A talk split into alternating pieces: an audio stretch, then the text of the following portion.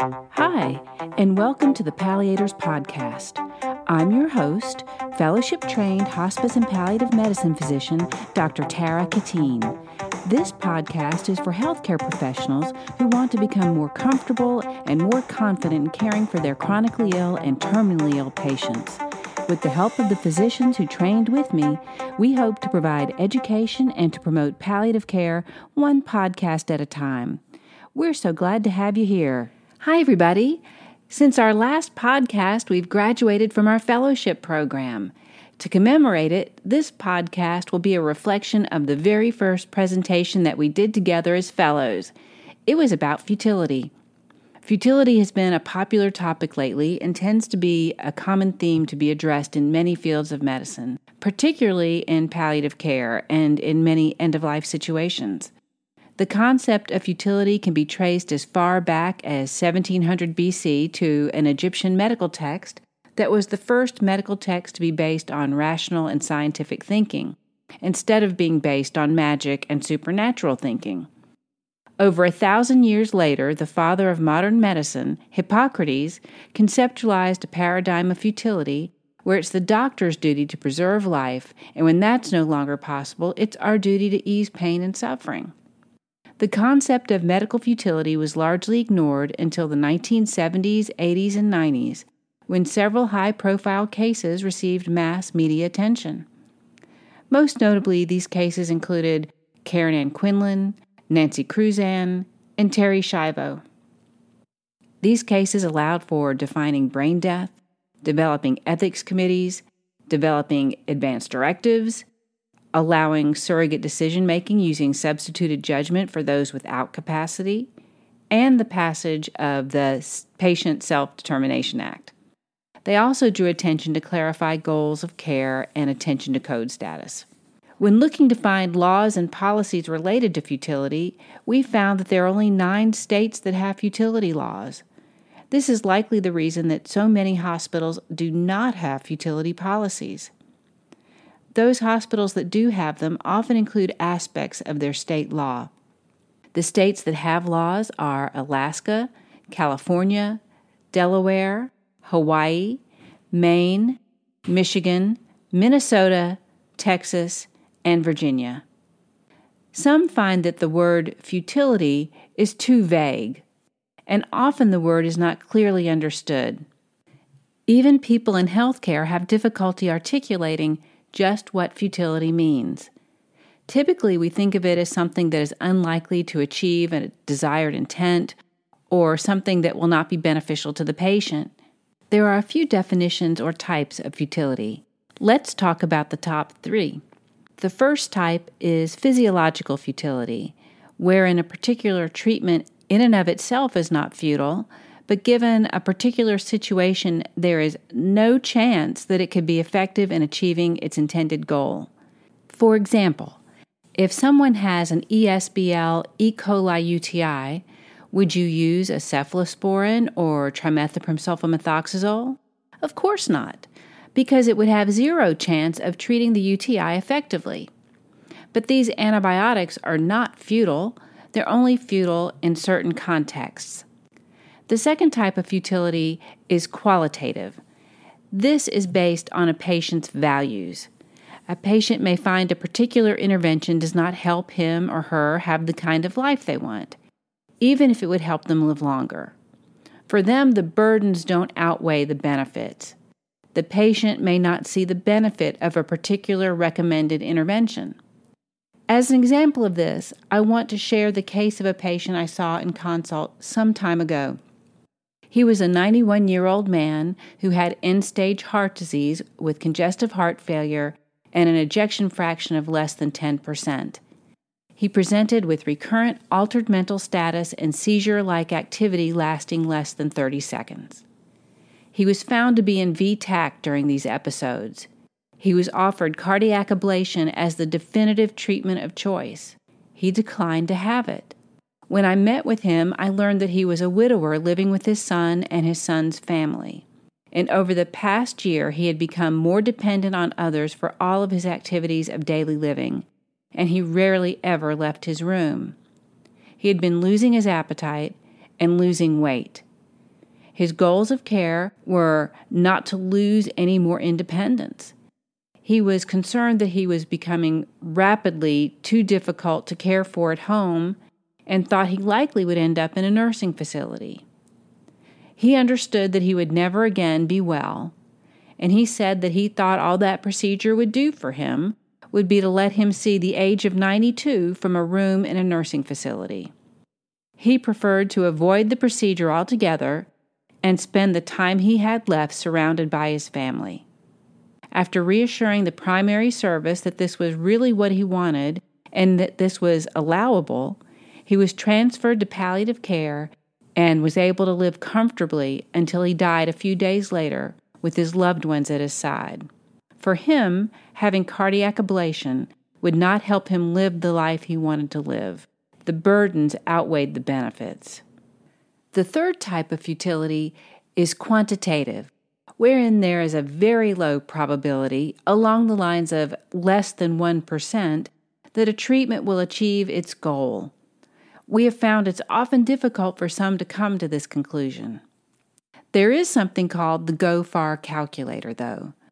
GOFAR stands for Good Outcome Following Attempted Resuscitation. This calculator is intended for use for an in hospital cardiac arrest. It helps to predict if CPR would provide survival to discharge with a good outcome. It uses certain indices or measures of a patient's health to help make this calculation.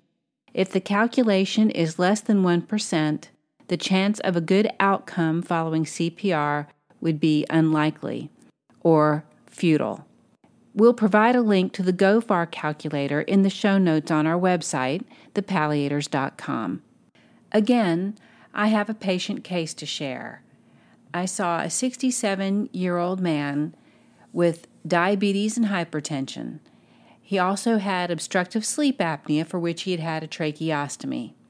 Decades earlier, he had had a traumatic injury that required amputations of both upper extremities below the elbows and bilateral partial foot amputations. He was admitted with shortness of breath and leg pain.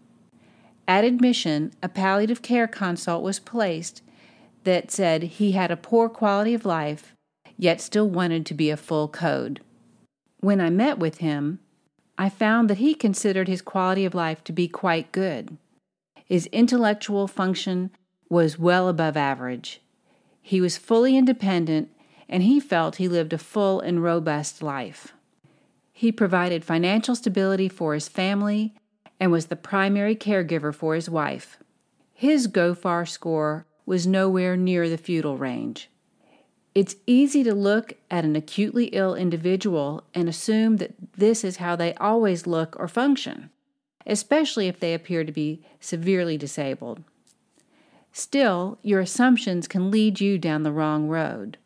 We need to be sure that when we're considering quality of life as a reason something may be futile, that we're not speaking from our own value judgment. We should not assume we know the reasons for people wanting to continue what we would consider ineffective or futile treatments. I can remember a time during my residency when I was being kind of judgy about a patient being maintained alive for monetary reasons. Then I became a mother. I remember thinking that if it was financially important to my children for me to be maintained on life support so that they could get a check and pay the rent, I would want to do that for them. I certainly hope that would never be the case, but I would be willing to make that sacrifice for them if it contributed to their well being. We should consider that our patients and their families' values may be different from ours. We all have different perspectives and biases that we take into every situation. We need to be sure to treat our patients the way they want to be treated not the way that we want to be treated. We should be aware of our biases and perspectives and that they may play into our interactions. Keeping that awareness can help us as we relate to our patients, especially when we're having difficult conversations, including those about futility. Even if someone seems to be very much like us, their experiences and their perspectives are still different from ours. There's a great short video on YouTube about this, and I'll include this link in the show notes. In discussing futility with our patients and families, we need to be careful to use clear language that is easily understood and be sure to avoid medical jargon. The word futility is not one that's typically used by patients and families. They don't often understand what futility means in relationship to their particular situation. In approaching a case where futility is an issue, we like to review the case first to be sure we know the facts. It's important to develop a rapport with the patient and those important to the care of the patient, including their loved ones. We must effectively communicate the severity of the illness and help them figure out what is most important given the reality of the situation. Knowing what's valuable to them, we can communicate the treatment options and help them to know the limitations of what is available, and we can make recommendations as appropriate. Above all, we want to try to find a common ground and a way to work together. If we can't do that, we can get second opinions, try to transfer the care to another provider or facility that's willing to take over the care, get an institutional review through an ethics consultation, and lastly, it would be resolved through the court system. Although the AMA has recommended hospitals have a futility policy outlining a process of resolution, most hospitals don't have one. Catholic hospitals have been on the forefront of creating futility policies. The Catholic Health Association of the United States has made recommendations on how to create one for healthcare organizations.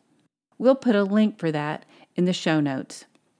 Policy should incorporate consideration of medical facts, patient values, socioeconomic considerations, and any opinions of the patient and the patient's family.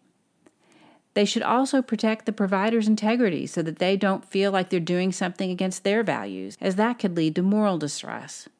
Everything possible to continue the patient doctor relationship should be included.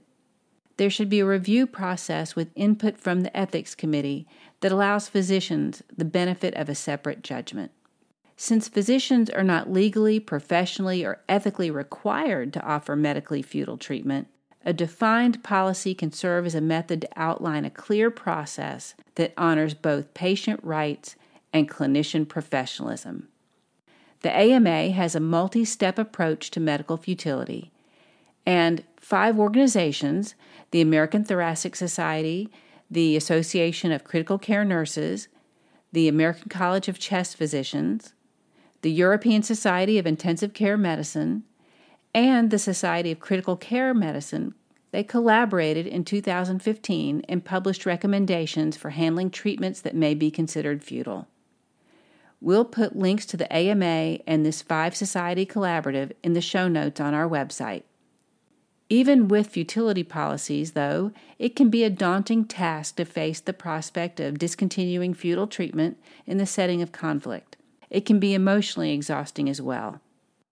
It's always helpful to have an effective approach to handling difficult situations, especially ones where there may be conflict over what is considered futile. We need to balance patient autonomy with medical paternalism to create a shared decision making. I think that brings us to the end of this podcast, and it's time for our reflection. It's about futility policies and comes to us from Wendy Burt, the spokesperson for the Minnesota Hospital Association. She said, The policies are helpful roadmaps for families and caregivers struggling with decisions about end of life care. Thank you for listening today. I hope you enjoyed our podcast. If you did, please give us a good rating and review on your podcast app.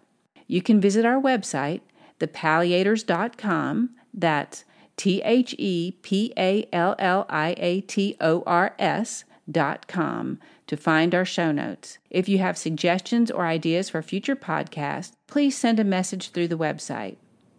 Also, follow us on Twitter and Facebook. We look forward to next time. Bye for now.